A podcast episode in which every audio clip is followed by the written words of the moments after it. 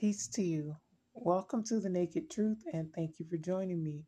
We're going to pick up where we left off in the book of Second Samuel with chapter 5. If you'd like to read along with me, let's begin.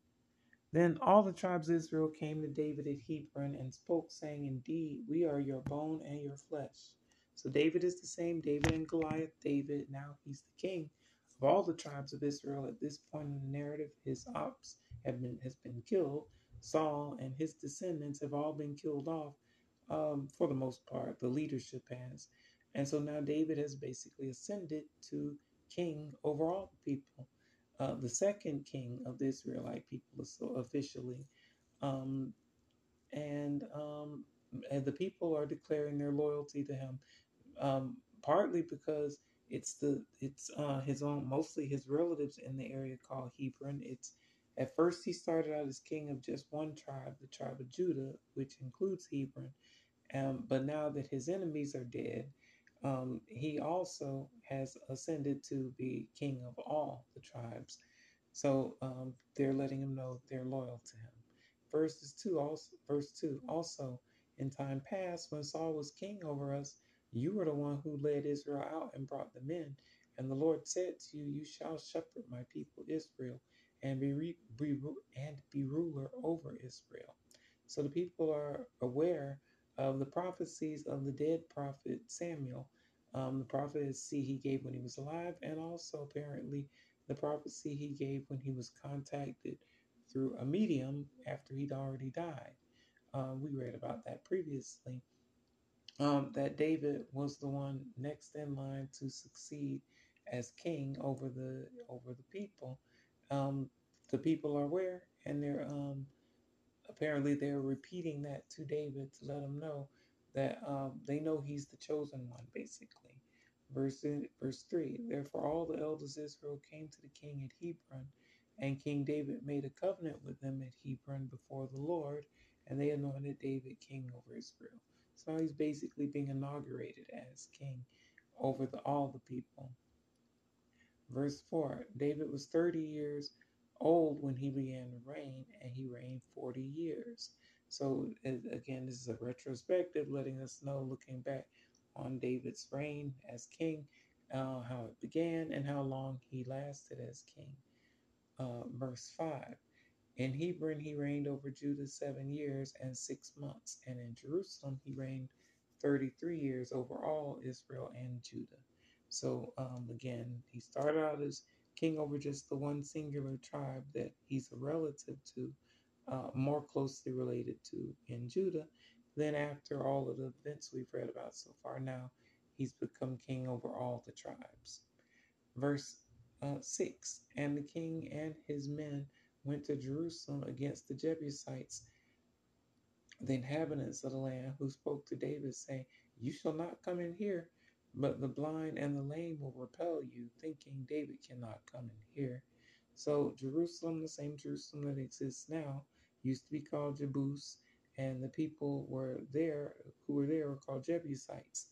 Once the Israelites uh, were freed from enslavement in Africa and did the 40 years of wandering in the wilderness, they reached the land of the um, of the people, including the Philistines and the Jebusites and other nations that already lived in that area and began to colonize it for the last few hundred years, as we've been reading.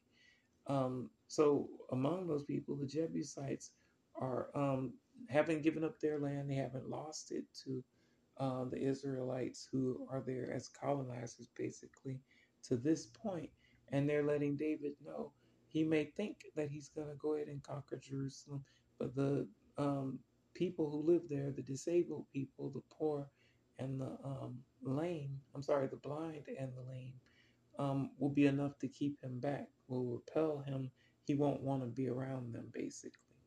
Um, that could be a statement of, um, again, that the people don't want to be around disabled people, just like in modern times, disabled people get discriminated against. So much so, there had to be laws created to help um, protect them from um, discrimination. But it could also be a statement um, that their religion also says things like uh, statements against disabled people. Um, we read about those previously also, where different things like, um, and I'm paraphrasing this part, that people who are um, lame or deformed or have certain disabilities cannot enter the congregation. They're barred from being a part of the congregation, um, along with all sorts of other things that seem like they can't possibly be from God Almighty, but they're absolutely the same thing that religion does in modern times, creating dogma to um, create the other and keep people separated and divided and pointing the finger at other people in judgment when uh, the same religion tells us, judge not, that you shall not be judged, at least one of the religions of the Bible, the only religion, the only true, uh, what Christianity says. Um, and again, that lets us know that Christianity is not the entire Bible. Uh, The only things that are Christian in the Bible are the things that Christ says. And again, that's only a tithe of the whole Bible, six of the 60 plus books in the whole Bible. Only those six have anything that Christ actually says, or is at least attributed to be something quoted of Christ.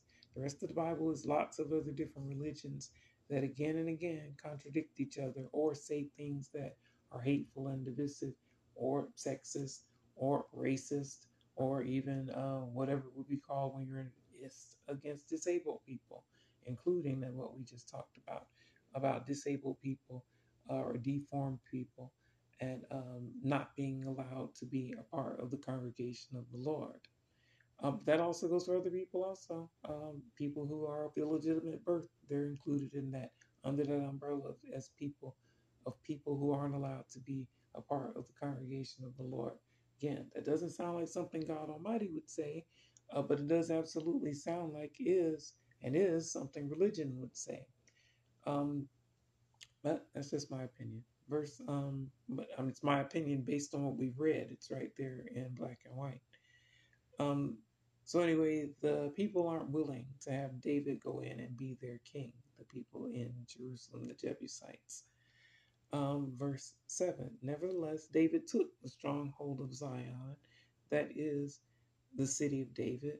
So it's saying even though the people of Jerusalem, as it's also called, the Jebusites, as it's as they're also called, the people in Jebus, even though they opposed David as their king, um, going in and conquering them, he still was able to go ahead and conquer them. And that same area is also known as Zion, the same Zion when people refer to Zionism in modern times. Uh, it's the idea that um, that area is uh, sort of like the property divinely. What is the word? It slips my mind. The same sort of logic that the colonizers of the Americas use, that they feel like God gave them the right to um, own America, to come in and conquer and take it, even though God actually says in what we've read in the Ten Commandments that are universal to the three major religions of the world. Uh, thou shalt not covet, thou shalt not steal, thou shalt not kill. And yet, colonization in the Bible, what they what we're reading about here, and in American history, does all three of those things, and then a whole lot other of other things that break those three of the big Ten Commandments: coveting the land for yourself, stealing the land from the people who live there, and murdering and massacring the people who live there to take the land for yourself. Um, all those three things and so much more are included in colonization, at least in America, and also in what David and uh, the Israelites did in conquering, taking, colonizing the area we're reading about now.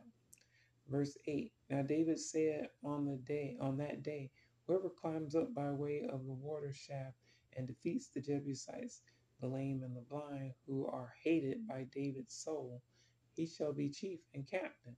Therefore they say, the blind and the lame shall not come into the house. So again, more uh, discrimination against disabled people mentioned right here.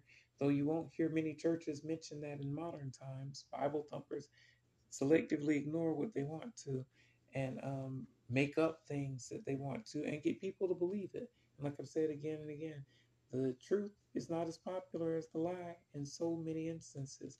Uh, but we've just read what the truth is. It says right there David hated the disabled, the lame, and the blind in particular. Um, why? It's unclear. Could be, like I said, the religious dogma of saying that people who are lame and blind won't be allowed to be part of the congregation of the Lord, or it could be some other reason. It's not real clear. But what is clear is that he does hate them. Um, and now he's making basically a pledge or uh, offering a reward to whoever will climb up and help defeat the Jebusites, the disabled people who live there. Um, verse 9 Then David dwelt in the stronghold and called it the city of David. And David built all around from the Millo and inward. So after conquering the area, the city, Jerusalem, um, he's begun to build in it. And Millo translates to the word the landfill. Um, what I mean, you know, what kind of construction that includes, I don't know. Um, but it's saying here that that's what's happened. David conquered the area and began his construction projects. Verse 10 So David went on and became great, and the Lord God of hosts was with him. So um, the narrator here is letting us know that David, after he conquered the area, was, um, according to the narrator, the narrative, being assisted by the God by God in his exploits. And here again, Lord is being translated from the name Jehovah. God, even though it's capitalized, it's being translated from the word Elohim, which is actually the same word that the word spirit in English is translated from, also, just as a footnote. Um, and as always, if you want to look at for yourself at the translations of these different words, you can um, look use the same resource I'm using and that's blueletterbible.org. It has all those tools to help you uh, if you want to get more into the different translations of what these English words uh, were originally. Uh, verse 11 Then Hiram, king of Tyre, sent messengers to David, and cedar trees, and carpenters, and masons, and they built David a house. So David is king now, and he's finding allies who are um, basically sending him gifts, sending him things to help um, solidify his kingdom, including lumber for construction. Verse 12 So David knew that the Lord had established him as king over Israel, and that he had exalted his kingdom for the sake of his people Israel. So now David feels reassured that God is on his side, basically, by the fact that he's able to conquer those lands the people are behind him, and even foreigners or surrounding nations are sending him lumber to help establish the buildings of his kingdom. Verse 13 And David took more concubines and wives from Jerusalem after he had come from Hebron. Also, more sons and daughters were born to David. So, there goes that whole Bible thumping theory that according to the Bible, um, marriage is supposed to be one man and one woman. Well, clearly it's not. David already had at least two wives before this point and side pieces. That's basically what a concubine is.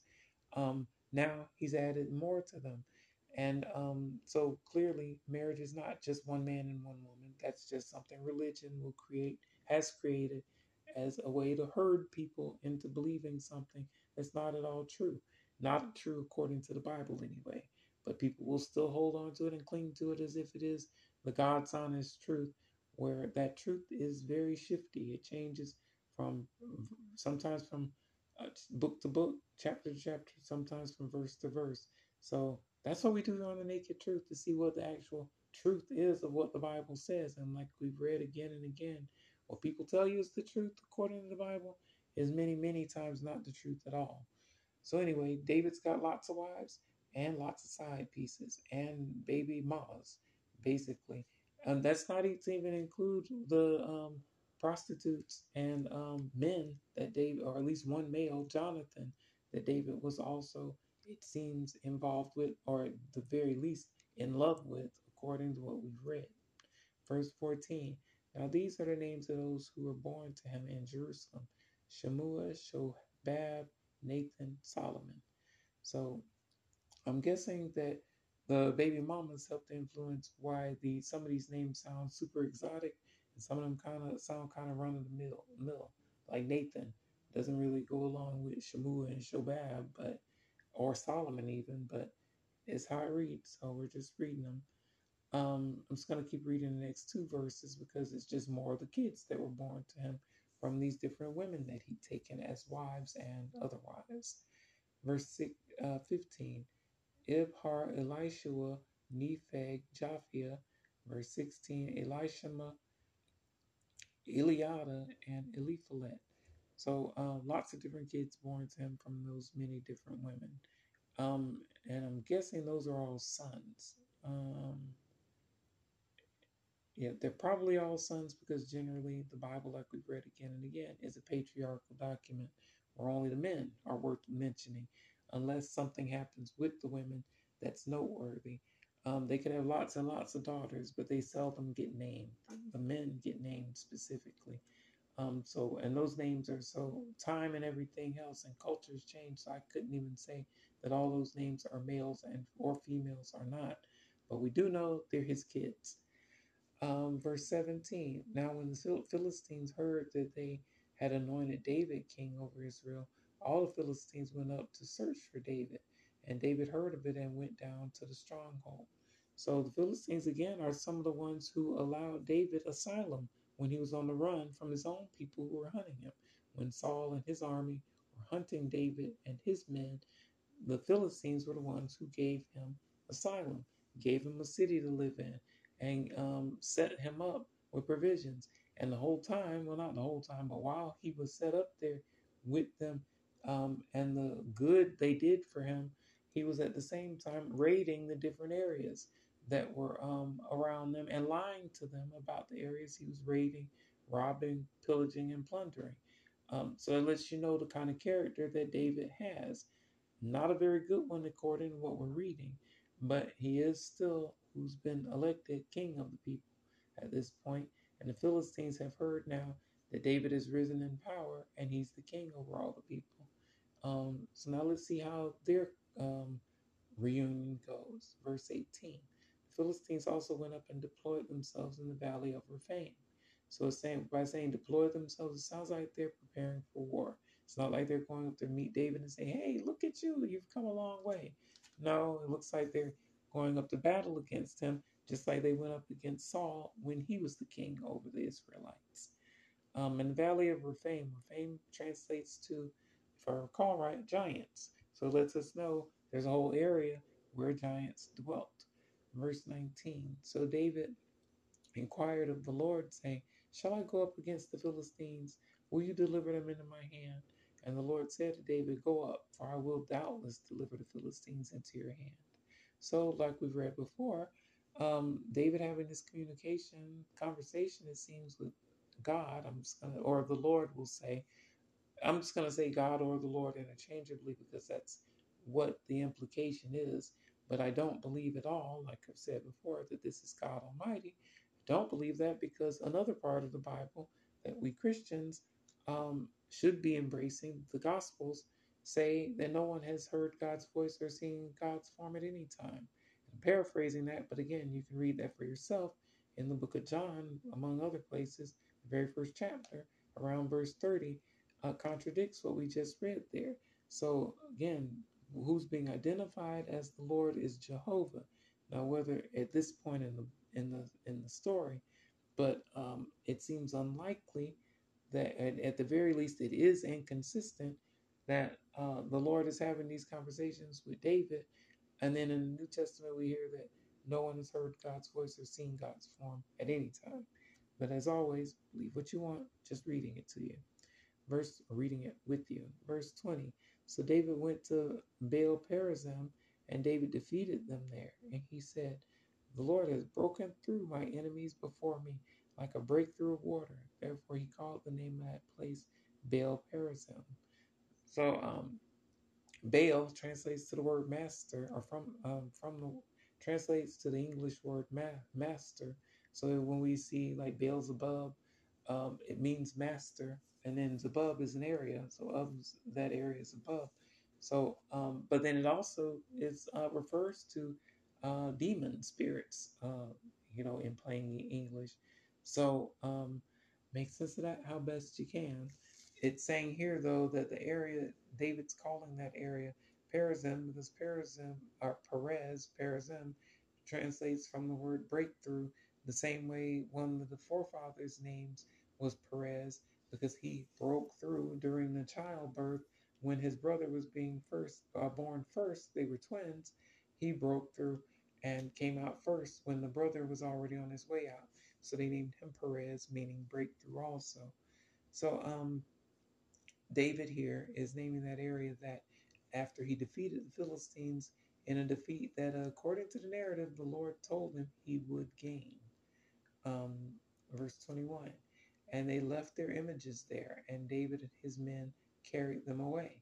So when it says those images, it's talking about what is also called idols, um, the religious articles of the area. It'd be like um, the Star of David for Jewish people, or the cross for Christian people, or the new moon for um, um, Islamic people, for Muslim people. It's the images, it's the things that represent their religion. Um, and instead of destroying them, like we've heard them being commanded to do previously, they've carried them away. Previously, when they do that, it's counted as sin, and the Lord would lash out against the people and sometimes massacre the people for doing that. I don't think that's how it's going to go this time, though. Let's read verse 22. Then the Philistines went up once again and deployed themselves in the valley of Rephaim. So Philistines aren't to be beaten that easily.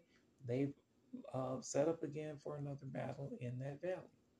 Verse 23 Therefore David inquired of the Lord, and he said, You shall not go up, circle around behind them, and come upon them in front of the mulberry trees. So now David is getting war instruction directly from the Lord. Um, I won't mention the contradiction to what we read in the New Testament, since we've already said that again and again. But uh, it seems David is getting his instructions on how to attack this time. Verse 24 And it shall be when you hear the sound of marching in the tops of the mulberry trees, then you shall advance quickly, for then the Lord will go out before you to, the, to strike the camp of the Philistines. So now David is being instru- giving an instruction on how to proceed in the attack in the war and how to basically ambush and do a sneak attack on the Philistines, and that he would hear a sound, presumably something supernatural happening, a marching happening in the mulberry trees, which, by the way, is one of my favorite scents. The smell of mulberries, delicious, fabulous. Um, so anyway, uh, he's being told that that's going to be one of his signals to watch for that, listen for that sound of marching in on the tops of the mulberry trees, um, and that that would be what would signal his uh, movement in the war. Verse 25 And David did so, and the Lord commanded, as the Lord commanded him, and he drove back the Philistines from Geba as far as Gezer. So uh, David is being instructed in how to battle and being victorious in listening to the instructions over the Philistines who he is battling, um, at least to this point, and even driving them back from one area to another. Uh, that actually is the last verse in this chapter, though, so that's where we'll end this reading. As always, thank you for joining me for the Naked Truth. I hope you'll join me again, and I hope it's a blessing for you. I love you. Stay safe. I'll see you next time. Peace be with you.